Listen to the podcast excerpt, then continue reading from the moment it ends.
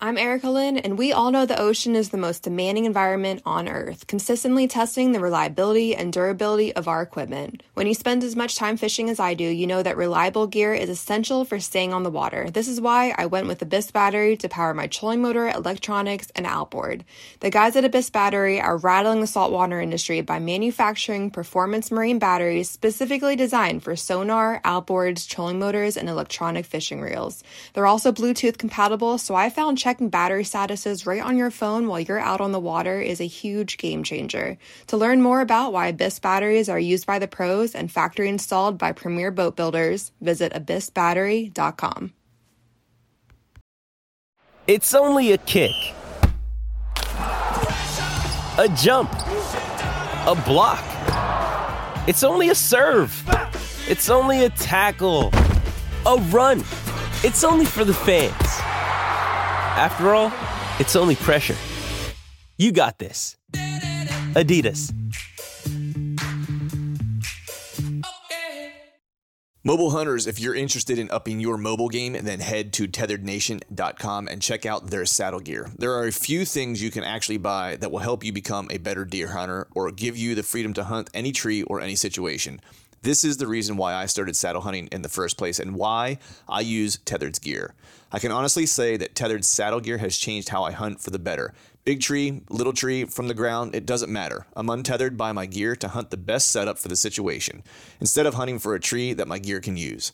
My current core setup consists of the Phantom saddle, tethered one sticks, and the Predator platform, along with an assortment of their accessories. So if you want to up your mobile game, head over to tetherednation.com. If you're like me, you spend lots of time poring over maps, looking at weather data, all in an effort to help predict when and where my best times to hunt will be. It'd be nice if there was a reliable source with all this information in one place. Enter the Spartan Forge app. Unlike some other predictive apps on the market, Spartan Forge was created from military combat intelligence experience tailored for hunters and stands at the nexus of machine learning and white-tailed deer hunting. No more man-made algorithms. This is a predictive model based on real GPS collared deer data, historical and predictive weather, and the next level of mapping imagery, all at my fingertips. I've been using the iOS app this season, and it has replaced all my other mapping tools. Visit SpartanForge.ai and sign up today, or head to your iOS or Android app store. Use the promo code TRUTH to save some money and download it today.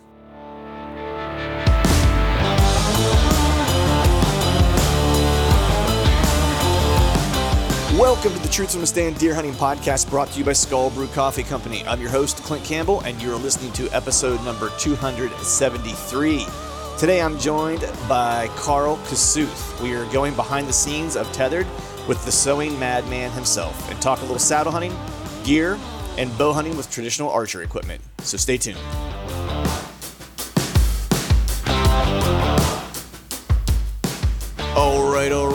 Right. What is up, everyone? Happy Wednesday to you. Hope you are doing well. Hope you are feeling fine. Hope you guys are getting out into the woods doing some postseason scouting, getting your checklist kind of taken care of.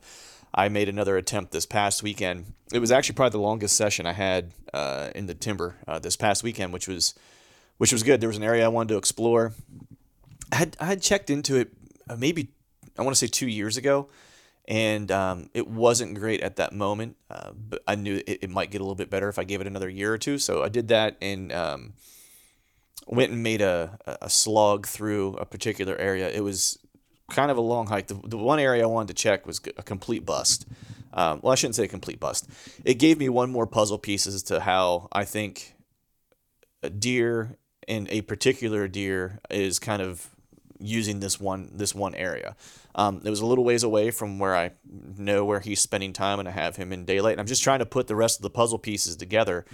I want to get a picture of like how this deer is moving. And the sad part of it is, is I don't even know if this deer is still alive. Um, I think I've mentioned this before. He he showed up in summer, didn't see him any other time. I saw him, I think only twice during the summer, so it wasn't like he was a freak uh, a frequent flyer. Um, and then he showed up in the fall and he stuck around, you know, from like mid September all the way through the end of uh, October, and then became a phantom again. And I've never I've never seen him since. Um, so he he may very well have have gotten killed. I would find it hard to believe that you that someone wouldn't necessarily hear or that I wouldn't have heard about it necessarily, um, just based on the the you know the the quality of the animal. Um, and so I'm operating under the assumption that he's still alive until he doesn't show back up on camera at some point this summer. So anyway, scouted this one area because I thought it might hold a, additional intel. I don't know that it's necessarily sign that I picked up that was his, uh, but it was in alignment with some uh, sign that I had found in another area. And it's when I look at a map, it kind of starts to connect all the pieces together where it's like, well, this is kind of how he's traveling and what is his fall kind of core um, core area. And then I just I was looking on the map and there was another area that I had looked at, you know, probably again about two years ago, and I hadn't been back there. Um, and I was like, eh, you know what? I was like, I'm, I'm, I'm close to it. You know, I don't want to make this whole hike back into, come back in another session just to scout this one area, especially if it, it may or may not be any good. So while I'm here, let me just go ahead and, and make my way back there and, and, and, and check out this other area. Um, and I did. And I, I think it's good from uh, holding does perspective. Um, there wasn't any sign. Now there was some sign on like at this one entrance point that I kind of walked into. There was a funnel, uh, a little pinch that was there, um, and it looked very reminiscent to some of the sign that I was seeing in another area related to this deer that I'm kind of obsessing over. Um, and so uh, I ended up hanging a camera at that pinch, um, you know, hoping maybe that I, you know, catch some summer pictures of this deer or or or whatever the case is. But I have a good feeling that I've found where his early summer uh, kind of range is, and maybe even his his you know late late winter range, you know potentially. Um, you know, so that that remains to uh, remains to be seen. But it's a it's a good little spot, a good little setup. Um, it's a ways back in there, um, you know, so it would be one of those places that I'd probably get maybe one hunt out of it uh, in a given year, um, just based on how far it is to to get back to it. Um, you know, I'm certainly not going to throw hunts at it willy nilly. It's I would be going in there with some with some intel that I think I can go in and and and, uh, and kill. Um, just because, quite frankly, aside from taking days off of work during the week, it's way too far for me to to make the hike either before work or um, or after work. Um, in the morning or in the evening, so it'd really just be a day off or you know a weekend Saturday type of uh, type of scenario and you know I may only get those right conditions once maybe twice during the course of the season for that particular for that particular spot. So net net was it was a pretty good scout and I, I stumbled across one other thing as I was kind of leaving that I need to go check out. And then this particular area I'll kind of be done with it um in that I have it completely kind of broken down at this point and uh, know what the game plan is for there and then I'll start to kind of hit some other spots um, and then just certainly waiting for the weather to kind of give me the chance to go uh, visit my my travel piece here in PA. Um, it's not quite right yet. Still has some ice, and we just got a little bit more snow. So who knows when that might be like a June thing. Um, but I'm actually going to be taking a turkey hunting trip to uh, to this particular spot with my home my uh, my homeboy, my road dog Chad. I think he's actually going to get a PA turkey tag, and I think we're going to do a little mountain turkey hunting this year. Take a couple of days off of work and uh, go do that here in PA. You spring gobbler. You can hunt till noon. Uh, I think it's during the first uh, first two weeks, if I'm not mistaken. and then the rest of the day you can't hunt, so you know we'll hunt half a day for turkeys, and then scout some uh, some mountain bucks uh, for the rest of the afternoon. So it'll probably be like a Saturday, you know, scout all day Sunday, and then hunt slash scout uh, Monday Tuesday. So I think tentatively that is the plan. But speaking of Chad and speaking of cameras. Uh, have a cool thing here you guys might want to take advantage of. An interesting opportunity that uh, my buddies from Exodus shared with me. So, for the first time ever, they're offering a trade in program for the remainder of March. Uh, to get involved, you need to have an Exodus camera registered in their database. Uh, you can trade in any lift, lift 2, or trek and lock in a $100 savings off the Exodus render or the render bundle. If you like the idea of trading up, and who wouldn't, here's what you'll need to do go to ExodusOutdoorGear.com, use the code trade up, all one word, T R A D E U P, at checkout to lock in your $100 savings. After the order, the Exodus team will email you a shipping label with the order number for reference to your email. Print a return label, put it on a box, put your camera in the box that you're trading in, and ship it back to Exodus. After Exodus gets the camera, they'll ship you your new camera that you ordered. That was a lot to kind of take in all at once. So if it was a little hard to follow, just me kind of voicing it over, you can head to the link in the podcast show notes and follow the instructions there. Uh, they'll have all that information on their website. So, with that, have a cool show for you guys today. Have my buddy Carl Kasuth on. Uh, if you don't know Carl, uh, Carl is one of the masterminds behind Tethered. Uh, he is their, uh, you know, he I think he referred to it in the podcast as soft goods. So anything basically that's sewn that they have, uh, Carl is kind of responsible for. You know prototyping and, and, and building and, and, and stuff like that. Um, they take a kind of collaborative approach whenever they're ideating and, and innovating and coming up with new gear and stuff like that. And, You know, an idea can kind of come from anywhere. They go, they test things extensively with you know guys like myself and other other folks that kind of um, have been working with Tethered for a handful of years to kind of beat the gear up and test it and tell them what what you like, what you don't like, what might need to change, and then they kind of go back to the lab and do that stuff. So Carl is kind of like the you know the brains behind a lot of the the development and stuff like that. But as he explains, it's very much a collaborative effort where they're just trying to look for the best ideas um, you know, when those best ideas kind of come about, it then becomes kind of Carl's job or charge to figure out how you actually make those things come to life um, and actually and actually build it to where it's going to you know withstand the abuse that it needs to be able to withstand and and, and then meet the needs of the uh, of the mobile hunter and the uh, and the saddle hunter. So without further ado, we're going to go ahead and just jump into today's show with Carl. It was super awesome, uh, super awesome session. Hope you guys dig it as much as I did. And as always, thank you all for listening. All right, folks, welcome back to another episode of the Truth from the Stand Deer Hunting Podcast. I am joined by a buddy of mine. Uh, he is the sewing machine messiah, aka the Juki Jungle Master, Mr. Carl Kasuth of Tethered. What's going on, man? Hey, man, how's it going? Good. I actually sat down and spent mental energy trying to come up with your nickname before the show. okay, so Greg's always called me the the Michael Jordan of sewing. The Michael. What was that? You said the Juki what? The Juki Jungle Master. Oh my gosh, that might be like the best thing I've ever heard. right? Yeah. I was like, good. my first thought was I went to the uh, sewing machine Messiah. You know, I liked that one. Then I was like, well, I know he uses a Juki, of course. I was like, so I need to try to figure out how to. And this is like a this is like a thing with me, a nickname thing. It's uh when I have my buddy John on, it's just a running kind of inside joke that I always try to come up with a new nickname every time I have him on the show. And okay. It, and it sometimes is related to things that are, you know, uh, are specific to him. Sometimes they're tangentially kind of connected to him. Can I just make something up? But I did like these. These these actually might be my best ones. So you actually got my best work here. All right, I appreciate it. nice, man. So I know you're uh, you're living in the lap of luxury um, in a in a hotel and uh, uh, living that rock and roll lifestyle. But uh, how's uh, how's show uh, show season been so far, man? Uh, it's been fast and furious. Yeah, and yeah, we had we had touched on it, you know, in previous conversations. It's it's not as glamorous as a lot of people think it is. Mm-hmm. There's a um there's there, there's just so much that goes into to doing these shows just from getting from point a to point b with the entire booth all the gear and then you know coordinating with people who are going to help out at different shows just the whole venue and there's a lot to it um but it is a lot of fun i don't you know i wouldn't have it any other way it, you know it's it's it's just it's a really cool thing to experience um especially when you've you know you come from a different walk of life yeah. and then all of a sudden thrown into this and and then you just go out there and you make it happen. Yeah, yeah. And not to mention that we've kind of been away from people for almost the better part of two years. So even though it can be a grind, it's, it's you know, I got to hang out with you guys in Harrisburg for a little while, and it was just nice to be able to see people again in groups, doing what they like to do, conversing, meeting new people, just all that kind of stuff. Um, you know, it, it's an, it was a welcome change. I'll put it that way. Yeah, if I don't have to do another Zoom meeting call, it won't be I know, right, like, man. I, hey, man, I talk to you in person. right. You know? I, I, know. I know. The, the sad part of it is, man, is I actually work completely remotely. So my company is actually headquartered in, in, in Canada.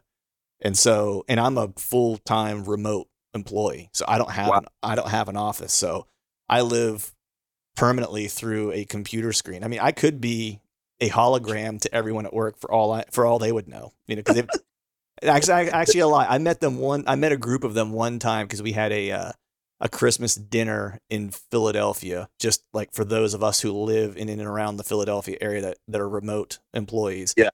And so it was kind of like the island of. Uh, I guess it was like the dinner for all the misfits that don't actually have a place to go. okay. Essentially, is what it was. So that was the only time for work that I've seen it. But but I agree with you, man. It's uh the Zoom calls are you know before it was like you would have a call because you had to figure something out you know, now it's like I just get Zoom calls bombed on me all the time for things that don't really Yeah. require a call. Like we could literally just like text each other really quick and figure it out, you know. But you know, it is what it is. Yeah, I mean they have they have their place for sure, but I've had so many Zoom calls where you know you spend your hour, uh, what you have like an hour time limit or something on the the Google Meet or whatever it is, Right. and then at the end of the hour, I'm like, we didn't accomplish anything. Yeah. You know, I know. but That's, but no, it's um it's it's awesome to be around people again, and you know I like you said I am here in, in the in a hotel, so I'm at the Iowa Deer Classic right now. It opens tomorrow, and this is our third year here at the Iowa Deer Classic. And the cool thing about the Iowa Deer Classic is they haven't been playing any COVID games um, Mm. since it all started. Yeah. the, they've been open for business, uh, and they haven't missed a beat. And it's been so refreshing. It Yeah. really, really Nice. Yeah, I got to go to the Iowa Classic. Uh, I think it was three years ago. It might be going on four years ago now. Um, Mhm. I was out actually doing some shed hunting because I have a buddy. My buddy John actually lives out there, um, like in and around the Farmington area, and uh, I was meeting up with him because I was shed hunting. You know, part of the weekend while I was there doing some Iowa Deer Classic stuff because I was actually scouting because I was I was drawing a tag that following fall for Iowa. Right. So I was kind of trying to get uh you know jam everything in in that one in that one trip and it was a good time so if i mean while you're there man if you have some time to go find some public land and go shed hunt you might uh you might walk out with some with some iowa white gold if you're lucky It'd be so nice if I had the time. right yeah it's always the key phrase right yeah I don't have enough hours in my days anymore. I don't. I mean, I tear down here Sunday evening when the show closes, um, head home to Missouri. I'll be at home for a day and a half, and then I am right back out the door heading up to Minnesota for the deer classic up there. nice yeah well i was going to ask you what other shows are you guys uh going to be at this year just so people out there that are listening because this this won't come out till probably after well of course after iowa but uh what other shows you're going to minnesota next and then where else you guys off to Yeah, so we have got a ton of of shows. I should have been more prepared for all of them. We had potentially over 20 different um, events wow on the book. Um, the I'm actually looking at this.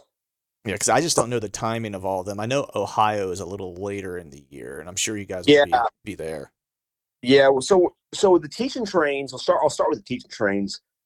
Um, we have scaled those back a little bit. We're not doing near as many, but the ones we are doing are going to be pretty big. Nice. Um, you know, so we so we, we went. We were doing some prospecting, getting into retail last year. Um, you know, Jay Sporting Goods and Vances, and just in various ones. We were just kind of testing the waters and seeing how it went. And uh, the reception seemed to be really, really, um, really good. So, you know, at ATA, we kind of went full tilt into retail. Right. And so we're we're actually kind of basing our TNTs around major, not in major metropolitan areas, but around them. Yeah. Uh, to you know, so we can we can draw as many people as we can that want to learn about saddle hunting, and we're trying to basically hold the teaching trains at one of the re- the the retail locations. So Nice. basically we can set up do our teaching trains right there in the foyers or outside or however it's going to turn out and if, if people want to um you know uh, get into the game right there they can just walk right into the store and and get get kitted out Yeah. so um, but yeah we've got we've got at least half a dozen of those i think planned um, in different locations Nice. And there's uh, a there's a tracker also on the website, if I'm not mistaken, that people can just kind of go check out, and they'll have the dates that are there, and Yeah. you know, and stuff like Yeah. that. So yeah. Yeah, if people just pay, uh, watch watch the website, um, you know, Facebook, Instagram. Well, we'll have all that stuff um, updated. Um, as far as the actual retail shows, so again, we're here at the the Deer Classic in Iowa. Then we have the Illinois Deer Classic we're doing next weekend. I'll be up in Minnesota, and um, it- okay. Yeah. The, the Ohio one's later in the year. Are you guys going to be at that one? I think so. Um, I can't say 100 percent on that. We are going to be hitting several TAC events this year, the Total Archery Challenge events. Nice. Yeah, I know you guys are going to be at the one uh, Seven Springs, and well, not my neck of the woods. It's on the western side of the state, but out around out around the Pittsburgh area. Um, Yeah. So I'm hoping to make it out there this year. Unfortunately, that date always falls right around my. It's either on the one, the weekend before, or the weekend after, typically my uh, of my anniversary. Oh, Yeah. okay. So it's like sometimes I can go, sometimes I can't. Just depends on where it kind of falls and and and what's going Right. on, you know. But but those are always Yeah. those are always good events, man. Those are fun. Yeah, they're um, they're really cool. So last year was our first time getting into the TAC events, and the one in Seven Springs was the first one.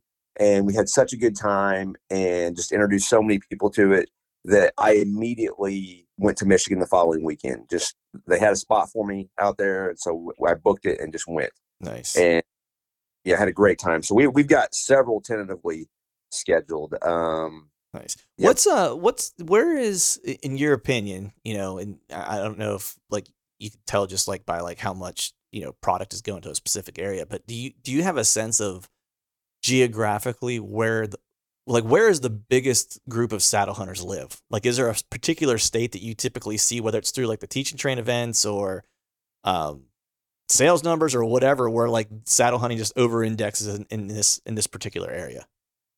man, I would say Michigan and PA, Pennsylvania, Hmm. for sure are two of the biggest. Right. Not surprising. I mean, two of the larger hunter number states just in general, so that would make sense. Exactly, exactly. But it's um down south that can't be overlooked. Down in uh, Georgia, Mhm. Mississippi. I mean, really, it's you know, it's no secret at this point. Saddle hunting's here to stay. Yep. Uh, not a fad. You know, people have realized that this is just a very, very efficient way to hunt from an elevated position. You, you, you can't deny it. Mhm. And when you look at, especially let's just go east of the Mississippi, um, it's just it's crazy how it's taken hold, and every day it just grows more and more. Um, and so much of that is is just word of mouth, what I like to call parking lot demos. hmm Dude, I don't know how many of those I've done. Like, you know, where I've like, I, I literally, I was hunting, I was in Iowa hunting, and um, I walked out of this piece of public, and uh, there was this old timer that I ran into in a different area, and he just happened to be driving by and saw my truck and pulled in and waited for me to come out of the woods. It- super nice, good. His name's George. He's from Kentucky, and Uh-huh. uh, I still have his number. We still text once in a while. Um, and uh, he saw me coming out, and he's like, "Man, he's like, I drive around all these different pieces of public around here." He's like, "Yeah, I drive around early." He's like, "Man, you're in before I get to there." He's like, "And then you ain't coming out till after I, like, after I'm out." You know, he's like, "You're dark to dark," and I'm like, "Yeah." We are just kind of talking, and he was looking at me. He goes, "You just uh, set up a bunch of presets in there, you know, on all these different pieces." Because I mean, he saw me at like every different public piece, like how it was Right. parked at, you know. So he was like, "Man, this guy must have like 20 stands hung, and he's from out of state," you know. And I'm like, no, I was like, no, I was like, you know, I tear down and set up and tear down every set. He's like, can you, you know, a tree stand? He's like, you, you just set up a tree stand every time. I'm like, no, I was like, I'm hunting out of a saddle. He's like, well, where's that at? And I was wearing, you know, I'm like, I'm wearing it. Like he was like, he was like, really? And I'm like, yeah. And at that time I was just two sticking, you know, I had a, I'd made a set of two sticks that I'd cut down from previous sticks that I had. And so he's like, well, how you climbing? So I basically went through a whole demo in the parking lot at my truck, like right Yeah. there for him. And uh, what we started talking about, because he, I mean, this guy, I, I want to say he was 70. He was out on public land still hunting by himself, like just getting after it, Nice. you know. nice. But the thing was, was like, you know, as we were talking, he still likes to hunt from elevated platform. And in his home state in Kentucky, it, you know, some places that he has some presets or whatever he will. But usually when he travels, you know, he's he's hunting from the ground for safety reasons, you know. Um, but when we started talking, he was like, I feel like I could use one of those and get elevated again while I'm out hunting, you know, solo. I'm like, well, yeah, man. I was like, you know, you would never be not. I was like, if you didn't want to be untethered from the tree, you don't have to be. I was like, so while you're climbing, it's like you can just move your tether with you and, and clip into your bridge, and you don't have like if you slip, like it'll catch you, like no big no big deal, you know. Right. And I literally was driving home, and uh, he texted me a picture, and he uh, had a whole tethered setup. So I was pretty stoked that like the old time, and that's actually one of my favorite things to do is actually get older guys into it. To be honest with you, Yeah. um, I have a good buddy. He's my kind of my bow hunting mentor, and he's retired now.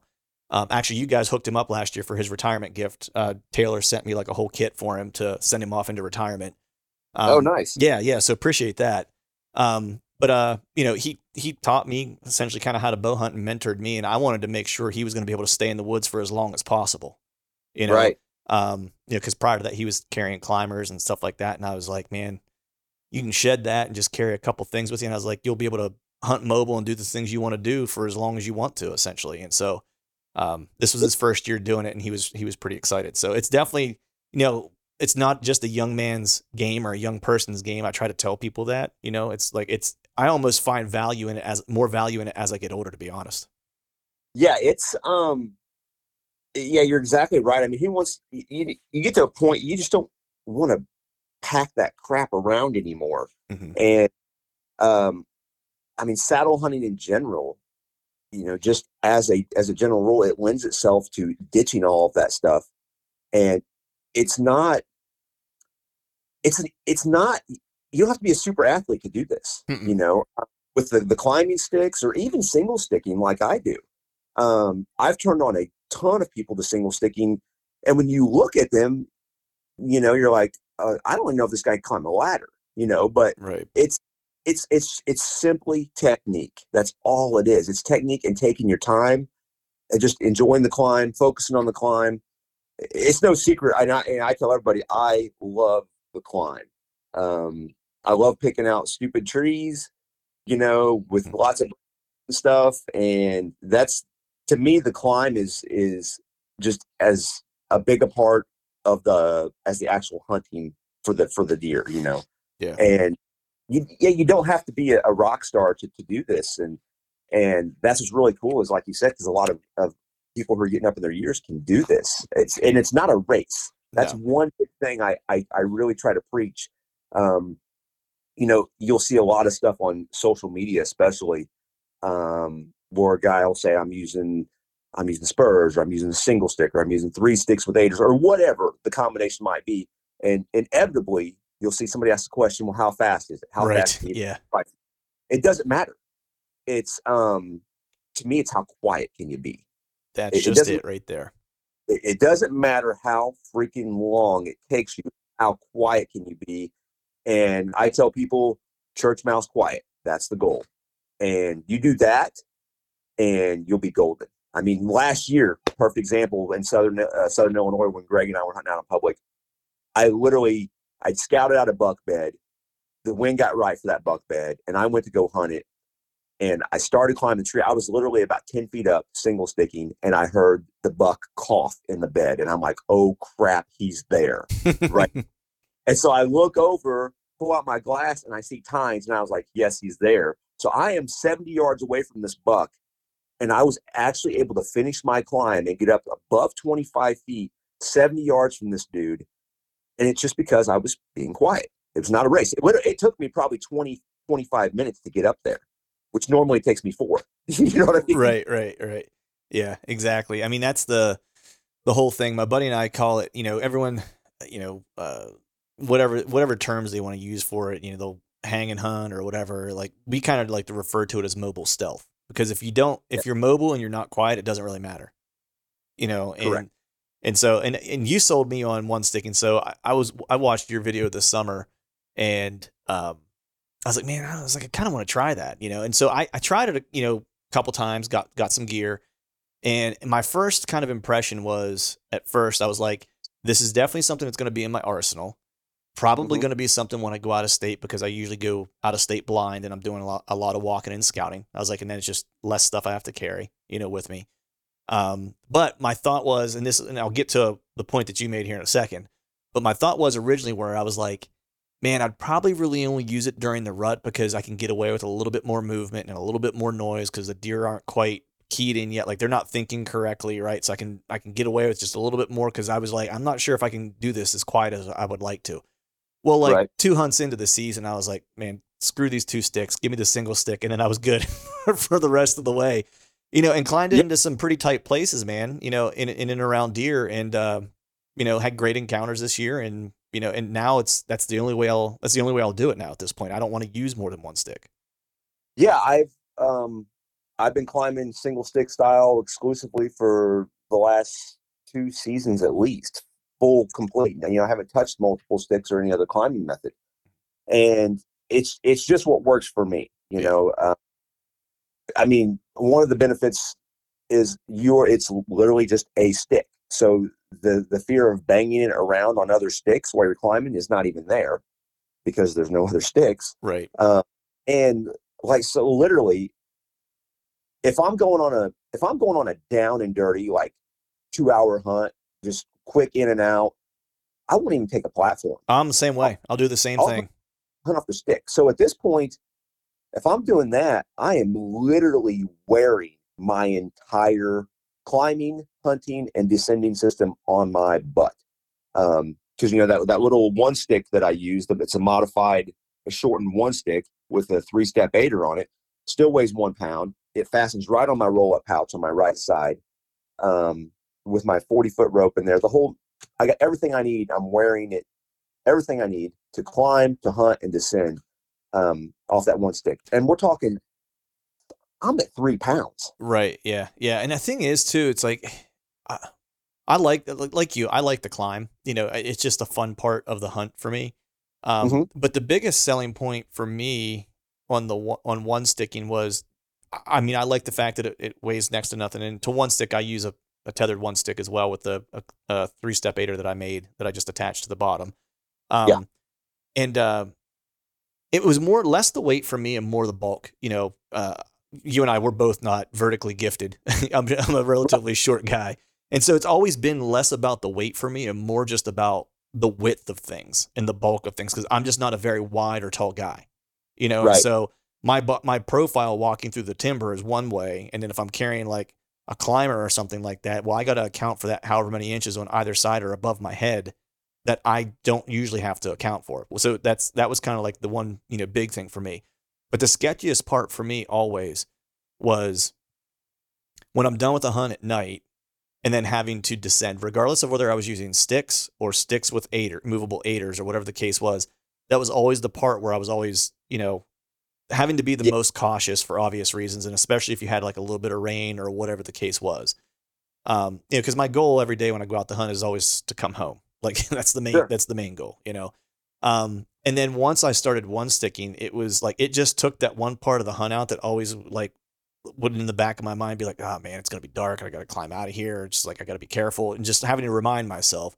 Now I just like the only thing I have to remind myself is to make sure I take like my clip off my off my tether so I can retrieve it when I get to Yeah. the ground because I'm just gonna Batman out of that tree and there's no chance Yeah. of me of me falling, you know, or slipping or whatever the case is.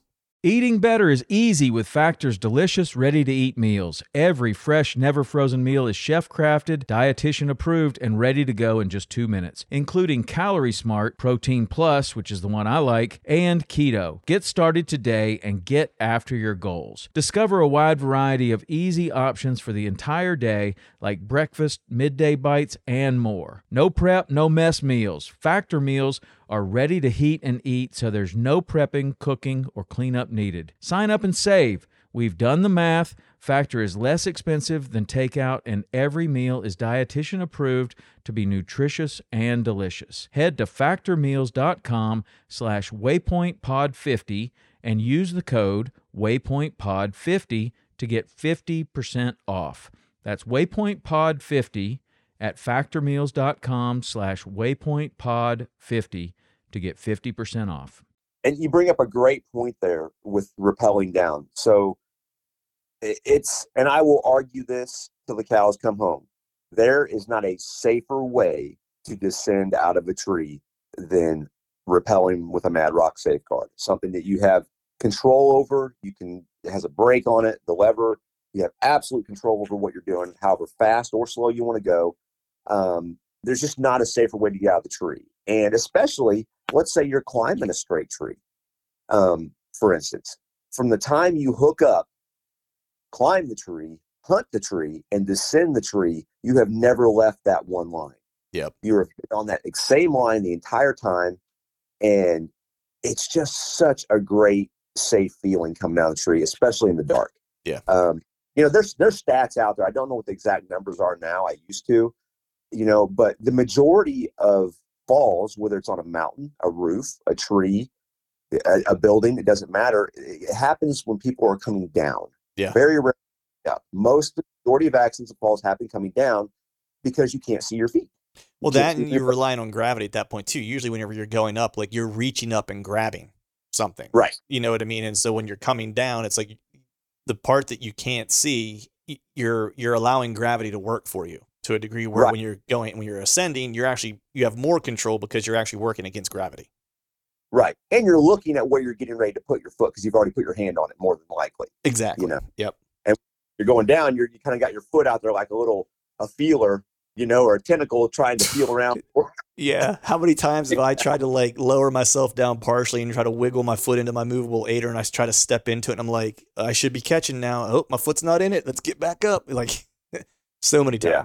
You know? Yeah.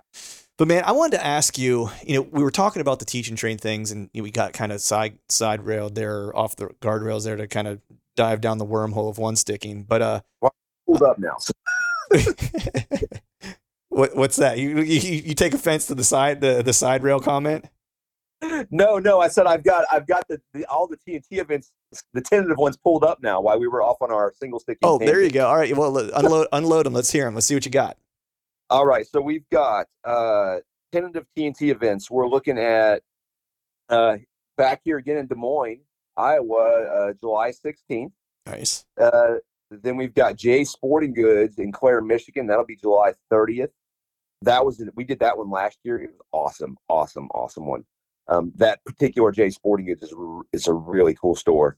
Um, we have one in Pennsylvania that's still open for discussion, and a date still open on that one. We're gonna do a a big one in near Chicago, Illinois, at the bowhunting.com headquarters. Oh, nice. That's going to be on August 13th. Uh, we're going to be somewhere around Kentucky in August, Madison, Wisconsin in August. Uh, those are just just August for now. I don't have anything locked in. Possibly Atlanta, Georgia, and then Vance's Outdoors in Ohio.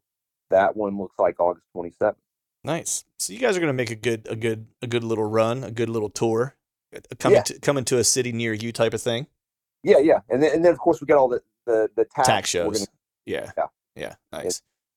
So I'm curious, man, with those teach and train things, you know, I I think one of the things that makes hunting or just mobile hunting and passionate bow hunters kind of unique, at least in, in in my mind, or what I've learned at least, or have picked up on over years of doing the podcast, is that no matter how long you've been doing something, there's always a little nugget or something that you learn from showing someone who doesn't know some of the things that maybe you know, and then you see how they do something differently. You're like, well, damn, I didn't think about that, you know, or maybe you thought about it, but but you you know it, you haven't thought of it in years or whatever the case is. I always give the example of I was talking to Andrae D'Acquisto at the Iowa show the one year, and we were just talking deer hunting, and I was explaining to him how my kind of season played out. And here's a guy who's killed monsters all of his life, right? And you know, record quality deer, and he was sitting there listening to me intently, you know, about what I was talking about, and, he, and then he started asking me questions, which is really uh, interesting because this guy has had 30 times, 100 times more success than I've ever had, probably will will ever have. Yet he was interested in what I was seeing, what I was learning, what I kind of picked up from these different hunts because those guys are always on a search for like the nugget that's going to help them the next hunt or whatever the case is. And I think Right. about that the same way with like whether it's gear or whatever. It's like, you know, I I don't poo-poo anyone's idea of like, hey, this this works for me. Well, I want to check it out because I might be able to use it or adapt it or use a part of it or whatever the case is. So I'm curious during all these events, you guys have you meet so many people, whether it's at these shows, whether it's at the teach and train events or whatever. What's the biggest thing that you've learned from not someone who, you know, works at Tethered or whatever the case is, but just like the normal average person that comes to visit you guys? What's one of the biggest things you've learned or one of the key takeaways that you've had?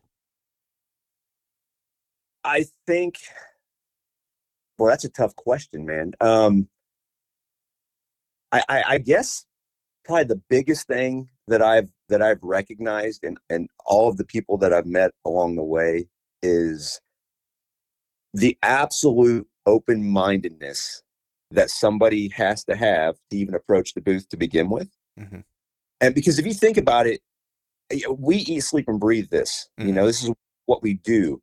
But you get regular, you know, Billy Bob or Joe coming to the booth and man, they're they're taking a leap, a leap of faith, and I, it's some some days you think all is lost in the world, right? You have no hope for humanity, right? yeah, yeah, exactly.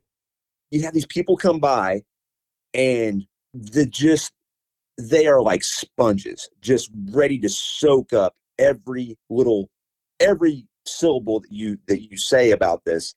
Um, you know what is you know as far as saddle hunting goes, and it's just so neat to see how people are people are a lot more willing to adapt than they're given credit for as a, as a as a general rule.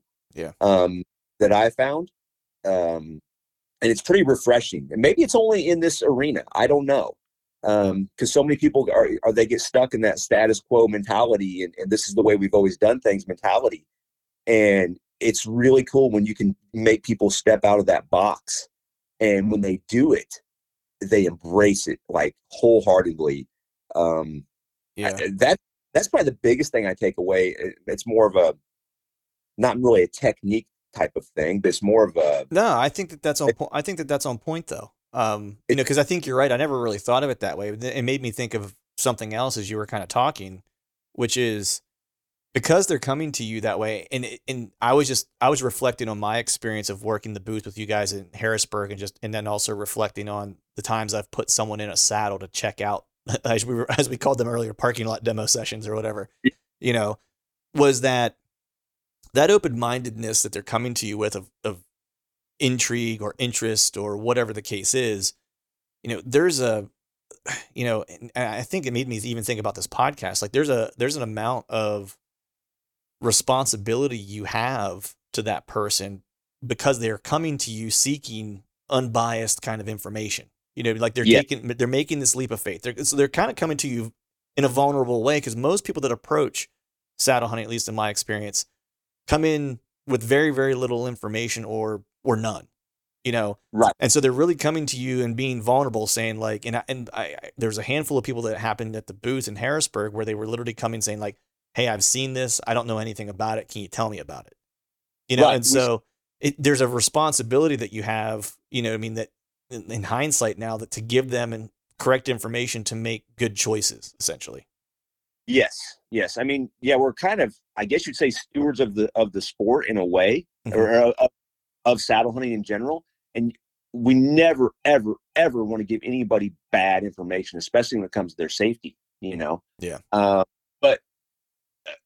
you know, as as a collective, uh, all of us, you know, associated with tethered, whether it's Greg or Ernie or Taylor or Jared or me or any of our pro staff guys, oh, we, we are very very intent on putting the best information we possibly can out there, and at the same time, like you touched on earlier, if if somebody has done something different and it and it worked for them, but we always want to know about it, you Yeah. know, because something we can use, something we can pass on, something we can throw into our our our, our repertoire, so to speak. Um, but yeah, yeah, people come to the booth. It's usually one they're one extreme or the other. Either they have watched every single saddle hunting video on YouTube and they're 99.9% there. Now they just need to touch and feel it and Mhm. put their and they're they're they're all in. Or they walk up to the booth and they have no idea what they're even looking at. And to me, the latter is the most fun because it. I love that expression. I, it never gets old. They, the first time that somebody leans back into a saddle that's positioned on them correctly, you know, it, we do so many of these demos. We, we we can do it with our eyes closed as far as getting the tether height and uh, all that stuff. You know, pretty quick, down and dirty demos.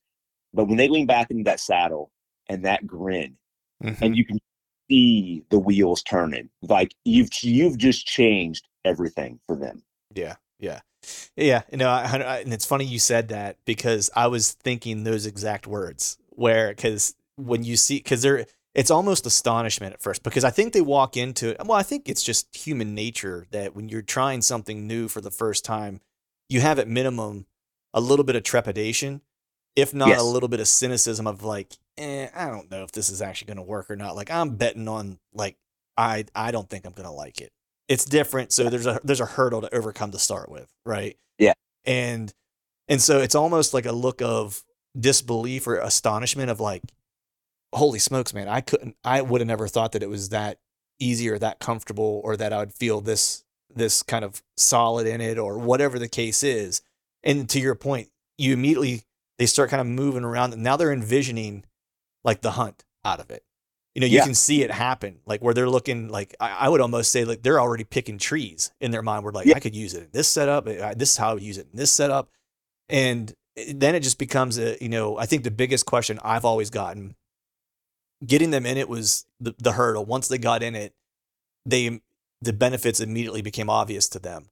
The next question I always got was about shooting out of it, Yes. and to me, the way I've always explained it to people was I actually shoot better out of my saddle than I ever did a tree stand because I was always worried about where my feet were at in a stand, making sure I wasn't walking off the edge of it or whatever the case was. Do I have enough room? I was like, we're in a saddle. I was like, as long as I load my hips, if I load the saddle and just use my my ass as my anchor, as my foundation, kind of.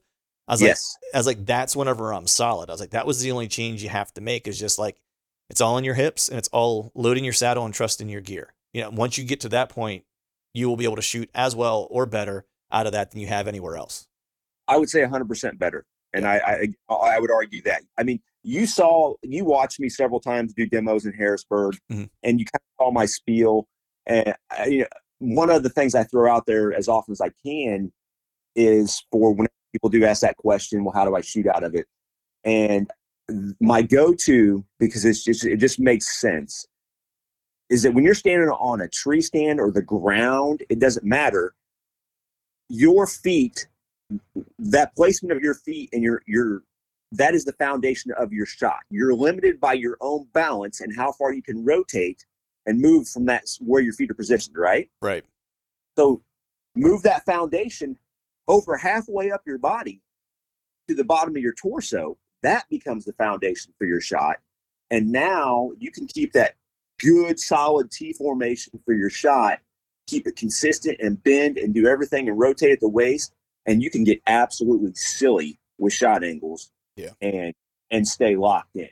Yeah. Yeah. That's the one thing I noticed for sure is that my form was way better shooting out of a saddle just in general. Like I, I didn't have, I wouldn't dip my shoulder or do any of those types of things that, that you might do when you're standing on the ground and making sure that you're bending at the waist and stuff like that. Like it just almost forces you to do that naturally by the, by the nature of how you're set up, by the nature of like where your foundation is essentially. Right. Yeah. Right. Nice, man. Well, I want to ask you, dude. You know, we kind of done our, we've been talking saddles. I'm sure we'll dive into them again here. But uh, how was your season this year, man? You mentioned you went to you went to Illinois. You, did you kill that deer that you heard that you heard cough, or what was the deal there? I did not. So I was uh, I was hunting with my recurve. Um, Oh, you're one of Which- the you're one of those guys. I'm just kidding. no, no. So no, that that whole season, I've killed actually killed more. Well, I don't know if I've killed more deer now with a recurve than I have a compound after last year, but um, I've spent the most of my adult life hunting with trad deer. Okay. And uh, last year, um, I, I hunted with with my Mathews the entire season, and um, yeah, I killed. I mean, I killed five deer and one coyote Nice. and um, no monsters at all. Anybody that knows me um, knows I am not a big buck killer. I've never claimed to be. I actually, I mean, I'll be the first one to make fun of myself. nice. I'm like, hey, if you want to know how to kill big bucks, go talk to Rendell Eric or Andy May or Jared Schaefer, one of those guys. But if you want to know about the gear that will help you kill big bucks, I'm your guy right. for you. Nice, nice. When did you uh did you always shoot trad? Has that always kind of been because that's one of the things that I've got a uh I've got a recurve here at the house. Truth be told, the first year I ever bow hunted, I hunted with a recurve, and then I just thought that I was like, all right, that might have been a little aggressive. Um, Yeah. and you know, and then I switched to to a compound. Um, but at some point, I would like to uh I would like to spend a couple seasons and then maybe spend seasons going forward using a recurve mainly what what kind of did it for me was was doing as much ground hunting and as I did in Kansas this year. I was like, man, Yeah. the ultimate would just be to kill a slob in Kansas on the ground with a recurve. I was like, I don't know if it could get any better than that. You know, Yeah, it, there's there's no feeling. Well, to back up to first part of your question, I've not always hunted with a recurve. I started off my hunting career as a young man, you know, hunting with the with the old uh, Martin Jaguar, I believe. Um, but I started I started hunting with stick bows because I I had this tendency to make things as hard on myself as possible without realizing it. Like I I'm not going to go hunt, fish for trout with a spinning reel. I'm going to get a fly rod. You know what I mean? Right, right. I'm going to add that level of difficulty to it. Uh, okay, so I've killed a few deer with the compound now. Oh, I'm going to use a stick and a string now, and you get hooked on it. You really do. Um, it's to me, it it forces you to become a better woodsman, Mhm. 100, because your range is limited. Um, you know, it's a self-imposed limit range limitation by using um, you know traditional gear, and you just you have to you have to pick that tree that much better than you would with a with a compound. Um, just you have to learn that much more about your craft. Yeah. Um, and you know when, when you're hunting with a stick bow. Yeah, and that's part of the reason why I kind of uh, I'm I'm I, at some point I think I will just kind of make make the leap because you know it's just the up close and personal thing is is what really excites me about just bow hunting in general. Yeah. and uh, and then just having to up your craft like that. I know I've talked to guys like Nathan Killen and and and stuff like that who are just you know he's a phenomenal like hunter in general, awesome woodsman. But throw on top of it, there's a there's a particular place that I that I hunt that is extremely hard to kill any deer aside, you know, big deer notwithstanding. You know what I mean? Like just anything Pope and Young are better. Now this place has giants, like legitimate Right. giants. Um, but even killing like 125 inch, 130 inch deer there is hard because like it's just low deer density. The terrain's grueling. Um, I've hunted it a couple different seasons. I've had one encounter within bow range of a of a shooter buck in in a handful of uh, in a handful of seasons.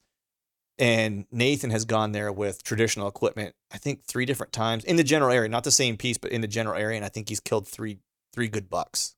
On Oh, in- wow. yeah, like he's just he's next level, and he's doing it all with you know traditional equipment. And when I say I had one in bow range, you know that bow range that I had, it was bow range for me for a compound. It would not have been bow range for me with a with a trad bow, you know, because he Yeah. was probably at 27, 28 yards, which would have been outside my comfort zone of shooting a, a trad bow, even if it, even if I was well well practiced. I still probably Yeah. that would be outside my range. I, I, I figured out um, year before last that, that that that 30 yard mark was outside of my my range. I, but I figured it out the hard way. Yeah, You know, it's it's uh that, that I mean that hunt's on film. You know, Yep. it was that that North Dakota buck that I that I shot that velvet buck with my recurve and a lot of things went wrong there, but we did everything right from that point on, and so it worked out. But it's um everybody's their own backyard hero. yeah, you Beat in your own backyard, you just can't. Yeah. And but when you get out there in you know an area you're not familiar with, or just the woods in general, and you're hunting animals that don't want to die and they're constantly moving around, um, things change quick. So I was I was pretty humbled. You know, I made that terrible shot, and I, I, I looking back now, I'm not gonna say I shouldn't have took it because I was comfortable at that range in my backyard, but I didn't think about where I was at and what I was doing exactly, and I, I made a poor shot. But I was using the right gear, nice heavy arrows, and did a lot of damage and ended up getting him. So right. Uh, but yeah, I learned. You know, I, I learn every time I go out. Um, and it's funny because that we're talking about trad gear because this year I'm actually think I'm gonna I'm gonna go all back into it. again. Are you really?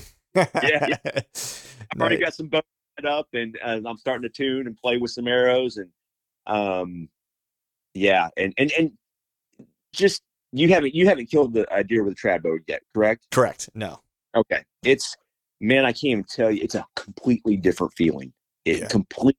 If I don't care if it's a if it's a button buck, it's just uh, it, it's just a different feeling when you accomplish that with trad gear. Um, there's nothing like it. Yeah. And shooting trad gear out of the saddle, not an issue at all. You know, I've, I, it's I've, I've killed three with a weak side shot with a 62 inch recurve.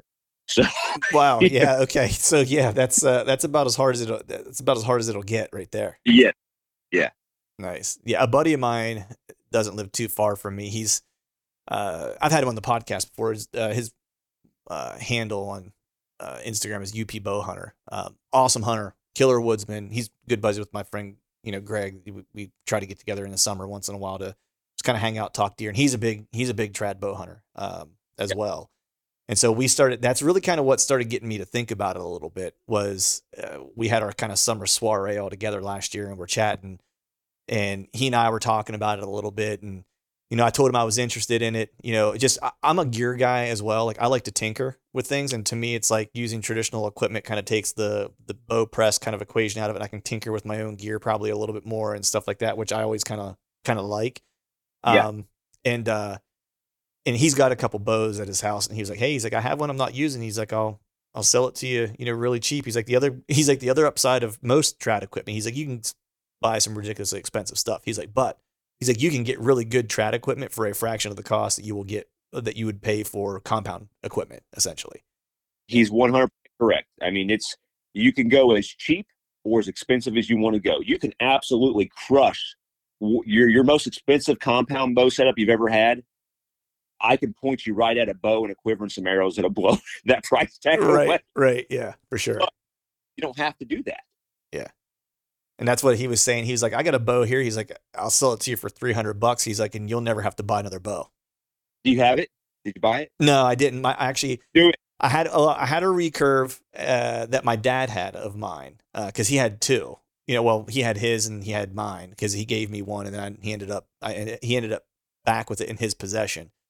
And then the last time I was visiting him, I guess last year before he sold that house and moved back to Pennsylvania, I was like, "Hey, I was like, can I get my uh, get my recurve back?" He was like, "Yeah." He's like, "You know, as long as you're gonna shoot it and keep it." And I was like, "Well, yeah." I was like, "I'm not gonna sell it." I was like, "You know, I want to shoot it." So it's in my basement right now, and uh, I've been staring at it. I need to get some arrows for it and start and start breaking it out. But I don't think I would hunt with this this year. I think I would like to spend a year shooting it, and then Okay.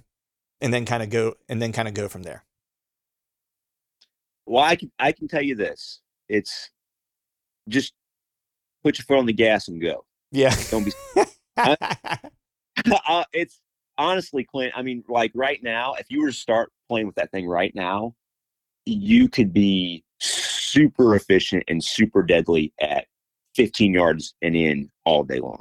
right. Um, and that's and honestly, with that's most of my trad kills have been like under yards, um, and as close as five on the ground. You know, it just it varies, but um, Well, that's the Yeah. reason why I started thinking about it, because the past, you know, I don't know, what, three years or so, you know, every encounter that I've had, um, you know, because I, I don't know, I've just had some bad luck recently. Well, I won't say bad luck. It just, you know, it's hunting. You know, I've I've been in, in, in I've been in range and it's brush here or a branch here or you know won't you know won't take the two more steps from behind that tree that I need or whatever the case is you know, and every one of them that I've had in bow range, it's I think the furthest one's been like 18 yards. Yeah. You know, and so it's like I'm that's what got me kind of thinking about it to where I was like, eh. I was like, I'm in I'm in trad bow range. You know, I was like, I'm not, you know, I'm I'm rarely having encounters where I'm out past, you know, 20, the 20 yard mark at this point. Yeah. And a lot of my setups, because of how thick it is, it's like I'm often not hunting. I'm hunting in places where I probably can't shoot beyond 15 yards. So here's what's going to happen. So you've you've had all those encounters and experiences. And you're like, man, I'm in Tradbow range all day long. Oh, I know you're gonna- exactly where you're going with this. yeah, you're going to switch to your Tradbow, and you're going to have booners walk by at 33 yards all season. Exa- Exactly. Exactly. if you just go into it, first of all, don't go out looking for big bucks. Yeah. It's going to happen. Happen. Go out and enjoy the process of hunting with trad equipment, and, and just embrace that first. Yeah. And you just take the whole giant buck thing out of the equation. You will have so much fun, and it will be so enjoyable for you. Yeah. Uh, that's that's what I find had to do. I just, just I told myself I'm going to start having fun again.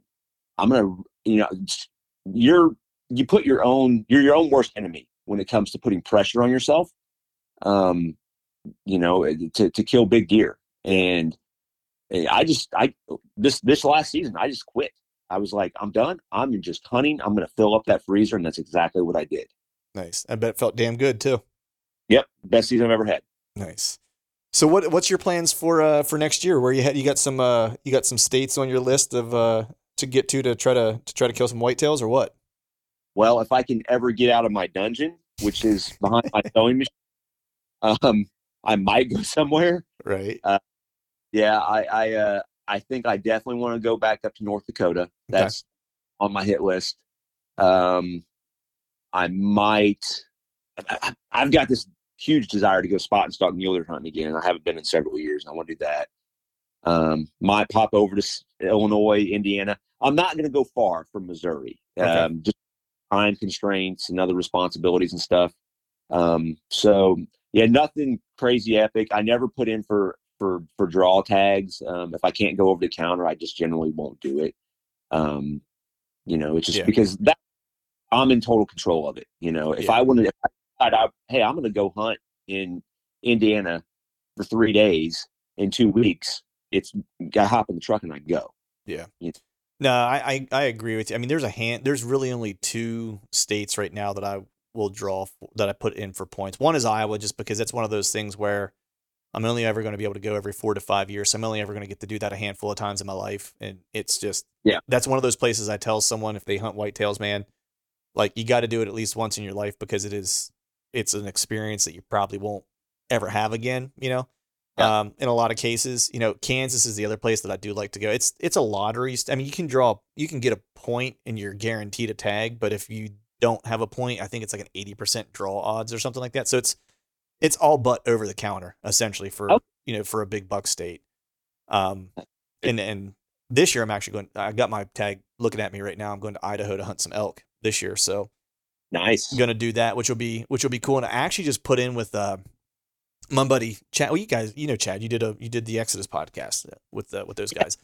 Yeah. He he got me in on this group where he's got some buddies who have like western hunting. I don't want to say western hunting down, but they they do really really well on DIY. Like pretty much one guy, if I'm not mistaken, fills tags pretty much every hunt every year. Oh wow. Um, and and he's been doing it for years, and so he's got a lot of little like gem spots in in a bunch of different states kind of picked out, and he basically has a revolving door of you know like states that he can basically draw every year. Like he's going somewhere to hunt elk somewhere. It's a draw state or whatever. Um, and he has a, a guy, I forget what the company's name is, but they'll kind of manage your points for you and make sure that you're, you know, if you want to do it as a group and make sure that you have all the same points in all the same areas for the right units and stuff like that. And for whatever species you want. So I got in on that group this year to make sure that like I'm getting accruing my points that way every year within like the next couple years I'll have a different state to go to every year so I can hunt Utah, I can hunt Wyoming, I can go back to Montana. Uh, don't have to it's a lottery, I think, for New Mexico, but you try to put in for New Mexico early, and then if you draw that, then you go there. If you don't draw it, then you try to get you try to use your points to draw in another state you have points for.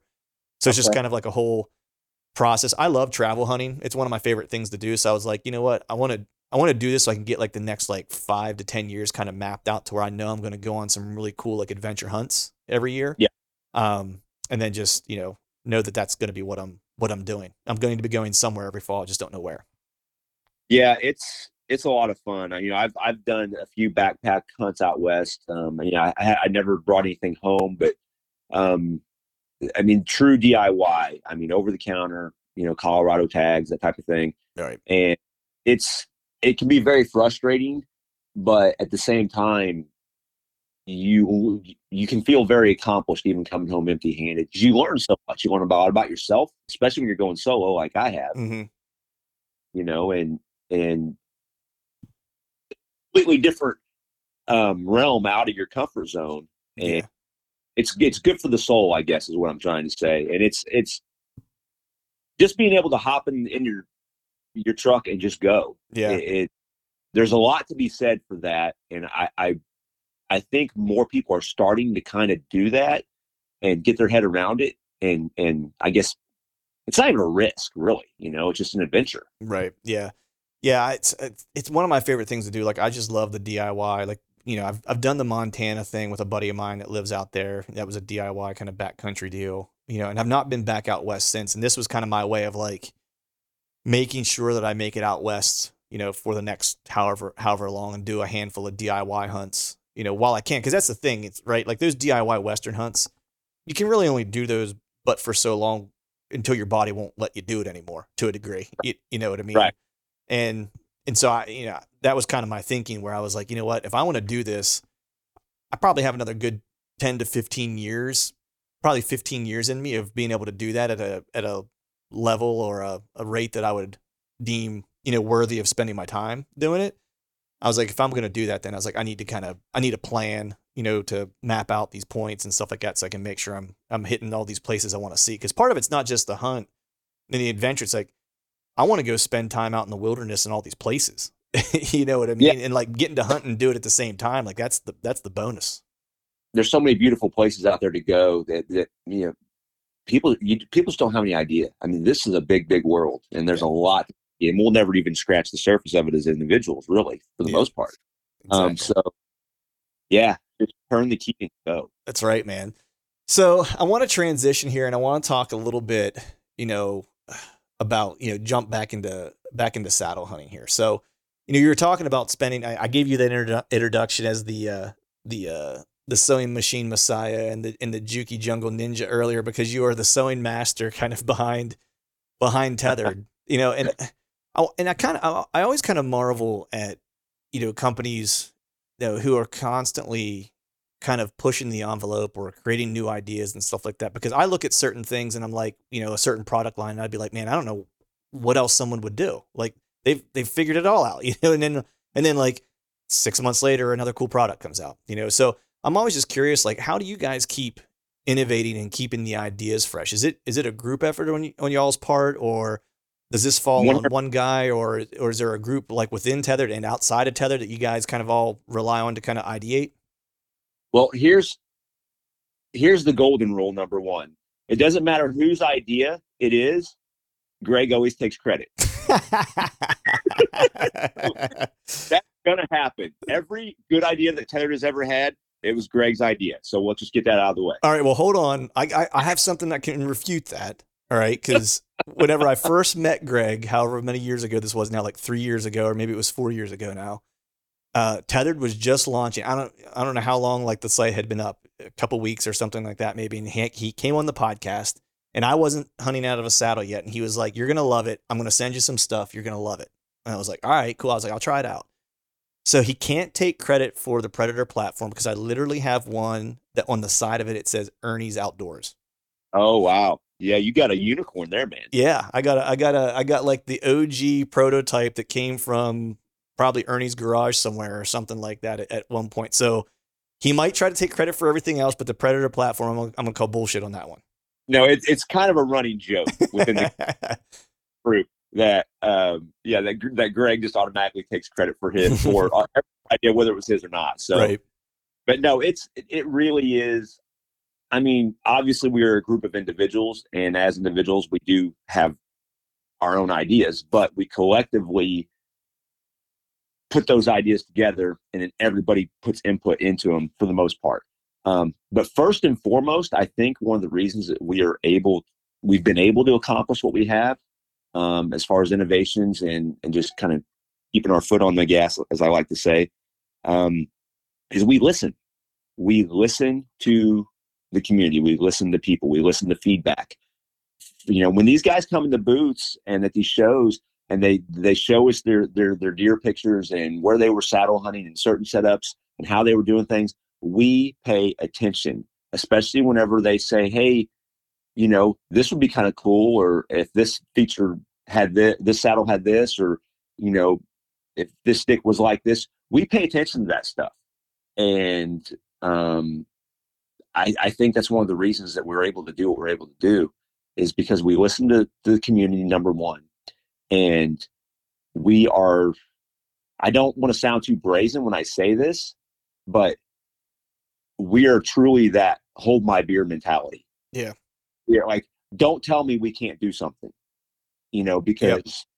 stand by and watch that's kind of yeah. how we yeah exactly and you kind of have to be you know what i mean um you know, yes. whenever you're trying to push the envelope and things, because you know, otherwise you don't really come up with new ideas. You come up with ideas that have been kind of looked at or, or, or you know, or done before. I, one of the things that I, you know, you and I got to know each other a little bit at the booth in, in Harrisburg, and the one thing that really struck me, you know, and this is going off the beaten path of, of innovation, but when you were talking about you know, you listen to your community, right? And the explanation whenever someone was asking about the one sticks and stuff like that, and there's a, there's a second run that's coming in, in, in the in how you kind of described like the engineering aspect of what you guys were doing, like the humility and the transparency of what goes on with you guys is is the thing to me that it creates an amount of trust with the between you guys and the community, right? To where yeah. it's like you guys feel like you're part of the community, not a company trying to sell products to the community. There's a big difference. Yeah, and it's I mean, you know, Tethered was born of of saddle hunters and hunter, hunters in general. You know, I mean, that's just how we how we took shape. So, yeah, that has a lot to do. I mean, with the success that we've had and the products that we've been able to innovate. Um, you know, and and the people do put a lot of trust and a lot of faith in us, and we appreciate that every day. You know, it's uh, but it is hard to it's very hard to invent a brand new product. I mean, you know, we yeah. didn't create. We we brought it kicking and screaming into the modern age with new engineering, new designs, new materials, you know, and you know, really kind of took it mainstream.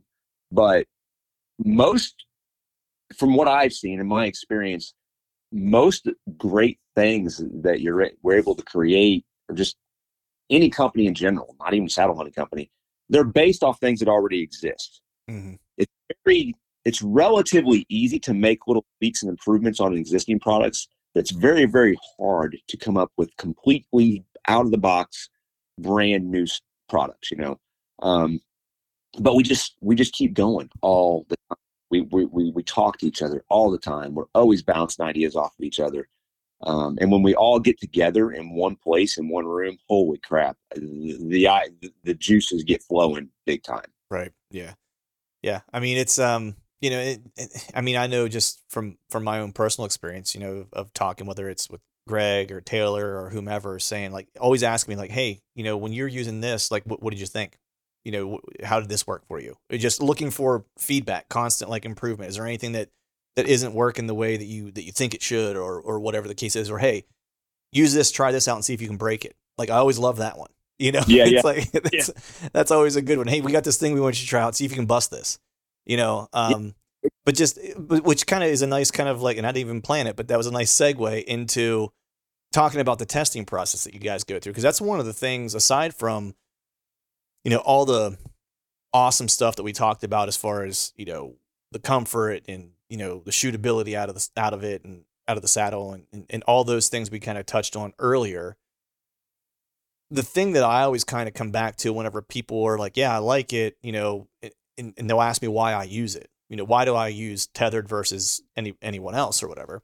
And mm-hmm. my response is always like like I mentioned earlier, my number one goal when I go out to hunt somewhere is to come back home.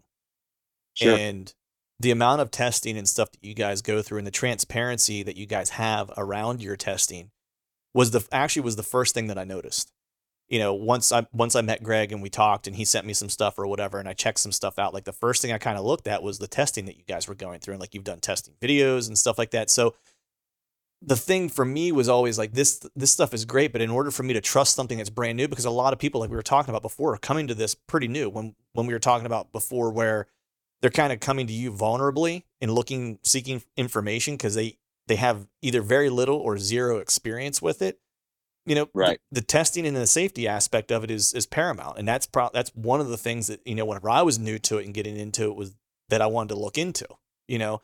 And you know can you i guess can you talk to me a little bit about how you guys go through testing and what that process looks like before you actually ever put anything out uh, out to the market?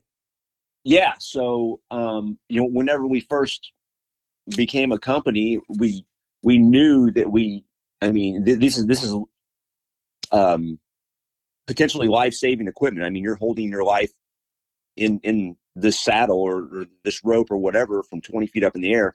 It needs to work, and then some. Mm-hmm. So we initially, we, you know, we just we just followed the TMA standards, you know, the Tree Stand Manufacturers Association standards um, of how they test platforms and tree stands and sticks and climbing ladders and all that stuff. And we and we kind of did that and I found out really quick when I was doing the initial testing on the saddles, especially that the types of drops that we were doing with these things, it, it, it's pretty much a physical impossibility to even get yourself into that type of situation in a saddle to begin with. Mm-hmm. But yeah, I mean, just for instance, you know, one of the, uh, just an absolutely brutal drop, and I, I know that we, there's video clips of it out there somewhere that we've done, is the lineman loops lineman's loop drops um, with a 300 pound steel dummy in the saddle. And basically, it equates to about a six foot drop.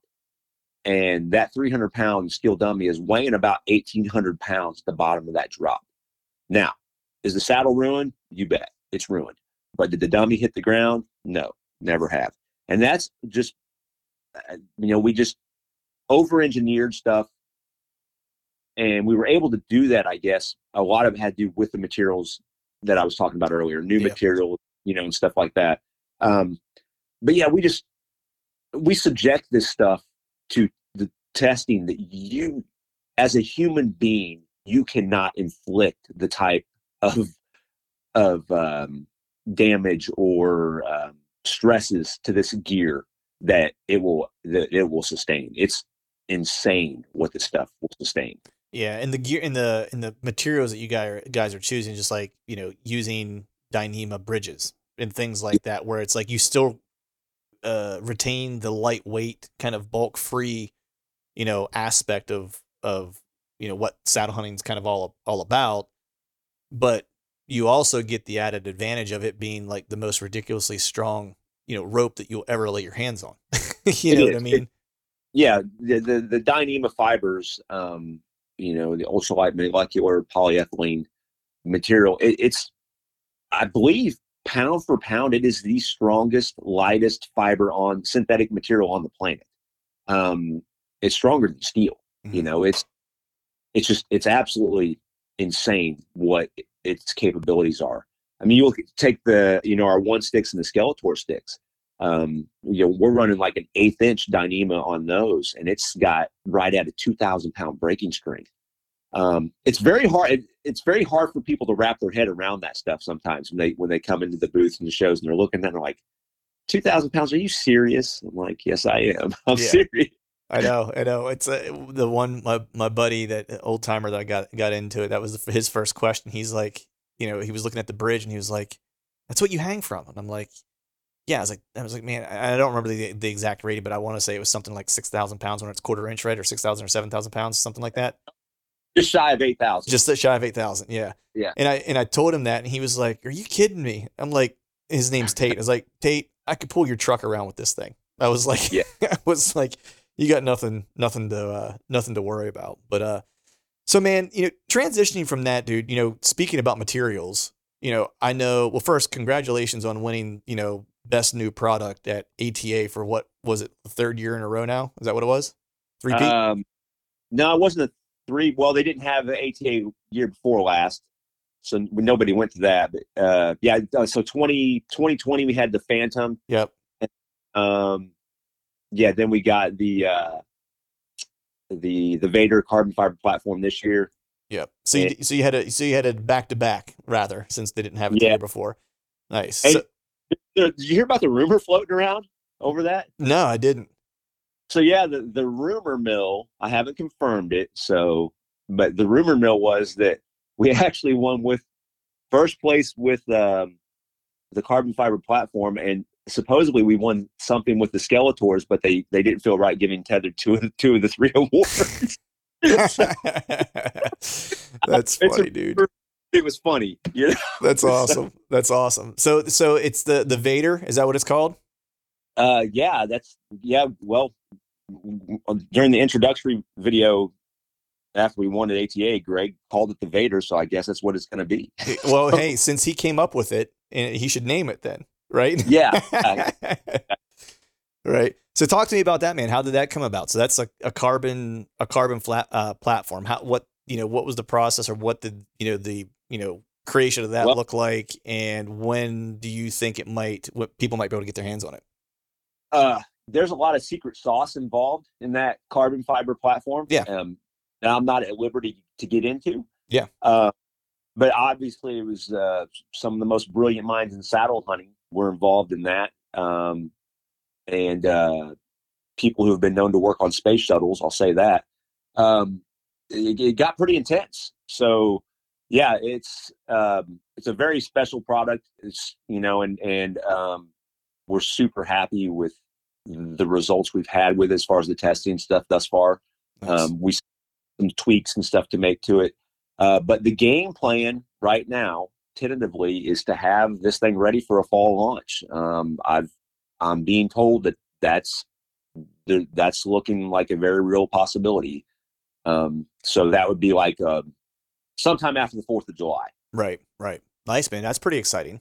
To Yeah. be, be here in time for uh for hunting season be pretty uh pretty killer. And then Yeah. what what are the what are the tentative specs on that as far as like size and stuff like that in comparison to the current Predator Uh, or the X- or the XL? so the rough math on it, it has an X a Predator XL profile, um, but it comes in at a regular Predator weight. Hmm, Um, nice. Yeah, X XL profile with a sub three pound. Yeah, that's pretty significant there, man. Especially for those folks that like that that bigger platform. Yes, You know, and but the coolest thing to me about this entire thing, it's not the weight. It's the it's the properties that carbon fiber brings to the table. the one the thing fo- I've been hearing is like the foot warmth because of Yeah. like the metal. You know, it, especially on those cold days. Because I can attest, like I don't care if you're in a on a saddle platform or a stand or whatever. It's like if you're standing on metal and it's like 20 degrees outside, your your feet are cold. Yeah, it's either I don't know how how this how the science works, but it's either zapping heat out of your boot or it's injecting cold from the steel through it. I don't know how how it works, but either way, it's happening. And um, you know, carbon is known for being um, more of a warm to the touch, a softer type feel, and it doesn't it doesn't transfer that cold um, like metal does. Right. I don't think I don't know if my my science is right here, but I want to say warmth moves towards cold. If I'm remembering like the thermo blah blah blah blah blah correctly from whatever science class I had. I want to say Okay, I, want to say that's what it is, but don't quote me on that. I, I probably missed that day. So, Yeah. you were trad bow hunting. Don't worry about it. Yeah, yeah. It, yeah, I, I kind of, for the most part, um, I stay out of the design circles for like the climbing sticks, the platforms. That's generally um, a an Ernie and Garrett, Mhm. Garrett Prawl um, type of thing. I mean, I do have input in there. All of us do, but that they kind of specialize in that type of thing. Um, whereas I, I'm more if it's a soft good or a sewn product, that that's my wheelhouse. That's where I thrive at. Right, right. So speaking of that, you know, what is what's something that you're really really excited about right now that you're working on? You know, you don't have to necessarily give any details around I don't want to give away again, you know, any of your secret sauce or anything like that, but just generally speaking, what's uh what's in the hopper that's got you really pumped? Oh man, it's uh I don't know how much to say here. well, all you need to say is Greg came up with it. So yeah. Well, uh, it's yeah, it's uh I'm staring at it right now, one of them. But it's um yeah, we've been working on we've been working on a little project for the last 2 years and if if if if people just watch watch a lot of the hunting videos from the past two seasons you know just look at stuff that people are wearing and different things and you can probably put put the puzzle pieces together. I i just as much as i want to just 100% spill the beans on it i'm i'm i'm i'm be- I'm a little bit i'm a little hamstrung here at the moment Yeah, well, I- wi- without giving anything away, I will say that it is something that saddle hunters have been constantly looking for uh, as long as I can uh, remember, and they've not found a 100% solution for it because they've had to use they've had to kind of go to companies that don't make saddle specific gear for this particular thing. How's that? well. How's that for a roundabout way of saying something? there you go true politician there Right. Yeah. Yeah. Hey, man, I work in marketing and advertising, dude. Like, we, we all I do is say stuff without saying stuff all day long. you know, so I'm an Yeah. I'm an expert at it. No, I I mean, you kind of know a little bit about it yeah. I mean, what do you what what do you think initially? Um, I'm super pumped. Um, it's Good. It's been something that I've been I've been looking for. We were talking a little a little bit off air before we started recording about my plight of trying to find something in this in this vein. Um, and Greg, I talked to Greg a little bit about it at the show in Harrisburg, and you know, kind of knew where what direction things might be headed and stuff like that. And you were able to kind of show me uh, a, a picture of of of some uh, uh, examples, if you will. And Yeah. it, uh, I will just say this: that uh, people that are into saddle hunting are going to be very pleased. We'll just put it put it that way. And I uh, look forward to getting an early one to try to break it. How's that? Good luck breaking this, my friend. yeah, I know, right? yeah, it's uh, yeah, it's it's something. Um, Yeah. yeah, I, I again, you know, you, you've touched on it before. Um, as far as you know, we're not reinventing the wheel here, but man, we're making it a lot more round. Yeah. It's uh, that that's we're just we're trying to put everything that's needed, um, and nothing you don't, Yeah. just to make you excel that much more in the saddle hunting realm. You Yeah. know. Yeah, exactly. And this will definitely be, you know, a uh, a a piece that'll that'll start to that'll fill that puzzle piece void, if you will. Um, this is slam, what's that? This is going to be a slam dunk, in my opinion. It's be, because of the time and effort that we've put into it. Yeah, no, hundred percent. I I hundred percent agree with you. And like I said, I'm I'm looking forward to it uh, uh becoming available. And then we won't we won't say any more about that because Greg will get mad that we're, we that we're talking about his idea. We'll have to have him back Yeah. on later to to talk about it and launch it. Um, man, I've had you on here for over an hour now. I got one more question for you. I want to be sensitive to your time so you can get your beauty sleep in your uh in your cuff, comfy hotel before you gotta before you gotta uh, trade show it up tomorrow. But uh, what are the three pieces of gear that the sewing machine messiah can't live without? Other than my sewing machines, Other than yeah, you got to take out your sewing machines, hu- hunting gear related. What are the three pieces of gear that you can't live without? okay. Um, well, I would say, no, you're kind of asking me a loaded question there. I mean, I mean, my Phantom saddle, my single stick, and as silly as it sounds, the his strap. Honestly, Yeah, Uh, that it- little is amazing and so versatile. Um, 100% agree. Like that would Yeah. be those would be probably the three things that that I would that I would pick. I always kind of go back and forth between like what I usually say if someone asks me that is I- is I usually caveat it and say this is my politician way of getting out of it, right? So what I say usually say is like, all right, well, so obviously my my my Phantom saddle and my my plat- my Predator platform, like all the staple stuff that I use, and then I say, well, and then here are like the things that aren't related to like my core setup. You know what I mean? Um, th- my one that I'm always uh, that I love, you know, that's not my staple kind of saddle gear, the, all the things you mentioned, is actually my uh, is my boots. I've had the worst time trying to find a good pair of boots like for years. I could not find a pair that either didn't hurt my feet or didn't start leaking and breaking down within like six months. And no, so that's that's a that's a okay. I, I kind of see the direction you were you were going with that. I guess I didn't really understand the yeah the, the, the normal saddle gear excluded. Um, yeah, that's an awesome point. And yeah, my Crispi Thors, I don't go anywhere without yeah, the the saddle hunting boot, in my opinion.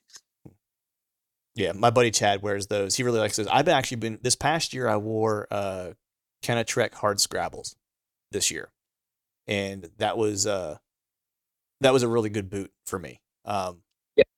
I just Yeah, those are not. yeah, yeah, they they were a little bit of a break in period, but once once you got them broken in, um, and they didn't take nearly as long as I th- as I thought that they would.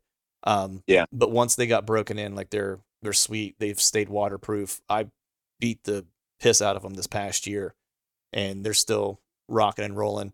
I used to wear a lot of hikers and stuff like that just because they're so light and, comfy. Yeah. And they break in quick, but those things would last. Like Salomon's, I love them like for comfort. Um, but I mean, I would get maybe six months out of them, and that would be it. Like I would get through part of my scouting season, and they would they would already be trash. So what what what's the issue that you were having? Were you wearing the shank out or wearing the boot itself out?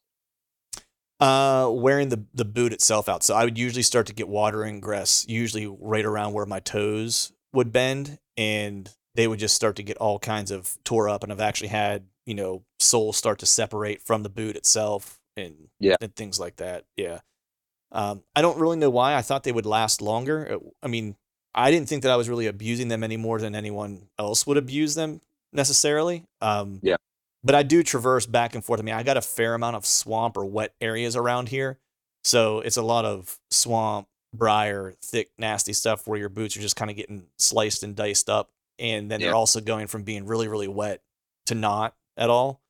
Um, even during like the scouting season. So it's not just during hunting season, it's scouting season. I'm still dealing with, you know, water and, and stuff like that.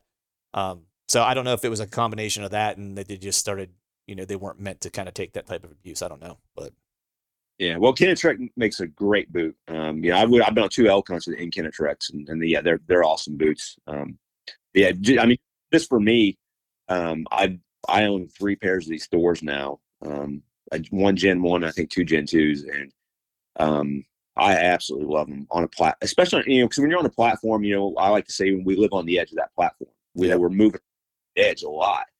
Um, and I've just found that the the the, the shank that the Thor has um, really is conducive with hunting on the edge of the platform.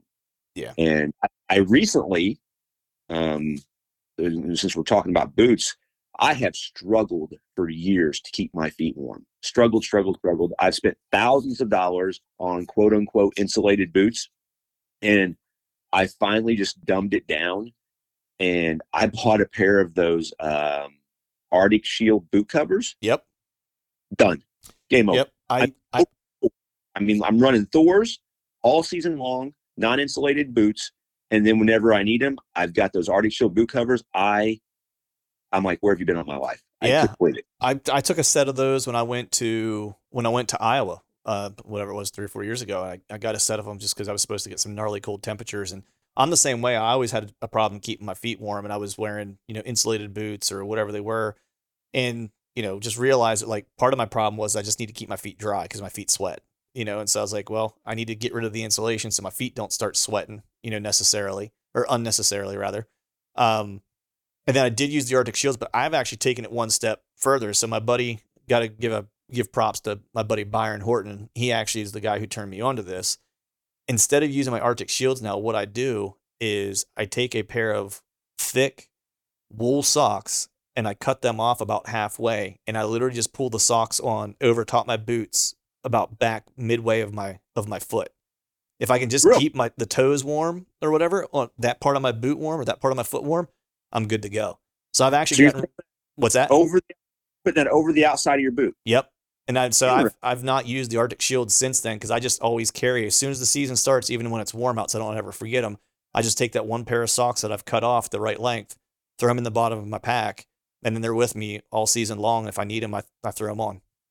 So these like the, the heaviest merino socks that you can find is what you're doing this yeah, with? these weren't even.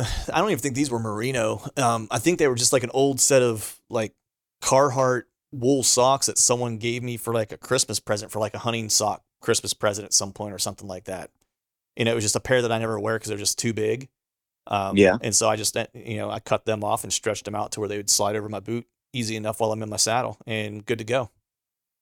Huh. Especially if you take a hot hand and throw in there with it, you're good Interesting. like on top of your toes, throw a hot hand on top your toes, like put your pull the sock on or the socks on, and slip a hot hand on top of your toes and you know inside the sock, then you're you're golden at that point.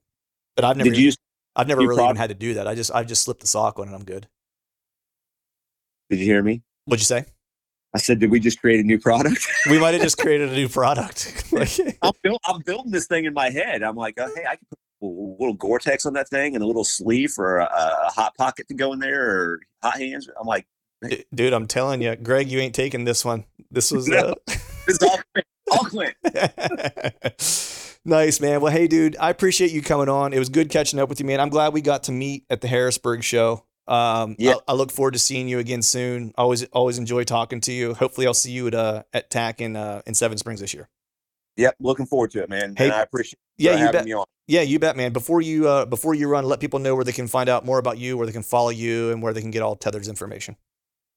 um, yeah, as far as Tethered's information, you know, tetherednation.com is our website. Uh, you find us on Tethered Nation uh, YouTube, Facebook, um, Instagram, and uh, yeah, we're, we're we're we're kind of all over social. But yeah, just search Tethered Nation and you will come across us.